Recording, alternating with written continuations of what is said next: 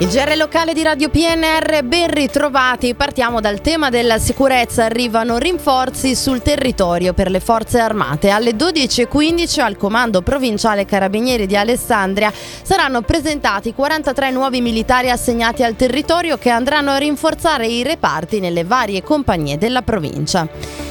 E per la cronaca una nuova aggressione questa mattina nel carcere San Michele ad Alessandria. Un detenuto ha infatti lanciato contro un poliziotto tavoli e sedie durante il colloquio dell'uomo con i suoi familiari.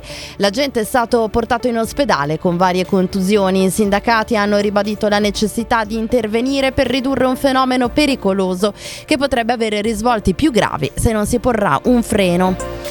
Passiamo alla viabilità, è stato riaperto al traffico da venerdì il cavalcaferrovia di Tortona lungo la ex statale per Alessandria nei pressi della frazione Torre Garofoli. Il rinnovato collegamento stradale propedeutico all'attivazione della nuova linea ferroviaria Rivalta Tortona nell'ambito del terzo valico dei Giovi prevista entro la fine dell'anno. Il nuovo cavalcaferrovia nel comune di Tortona lungo la strada statale 10 Padana Inferiore rappresenta un'arteria principale di collegamento del nord Italia con un passaggio giornaliero di circa 25.000 veicoli e un ulteriore tassello della parte eh, viaria necessaria per il completamento del progetto. La nuova infrastruttura è stata realizzata grazie all'utilizzo di avanzate tecnologie e permette il superamento della sottostante nuova linea alta velocità, alta capacità.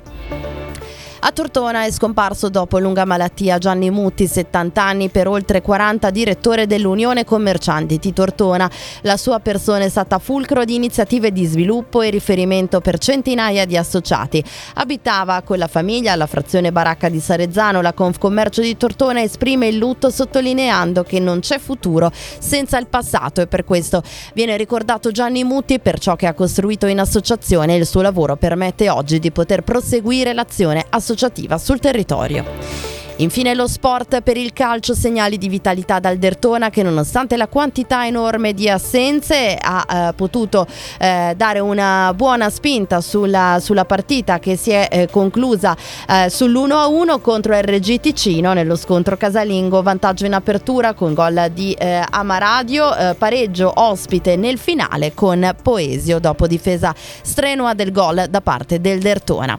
Per il basket sconfitta netta per Bertrand Dertona ad opera della capolista Virtus Bologna che non ha risentito delle fatiche di coppa e ha superato per 99 a 70 i bianconeri affaticati dall'impegno infrasettimanale dalla rosa corta per mercato e infortuni.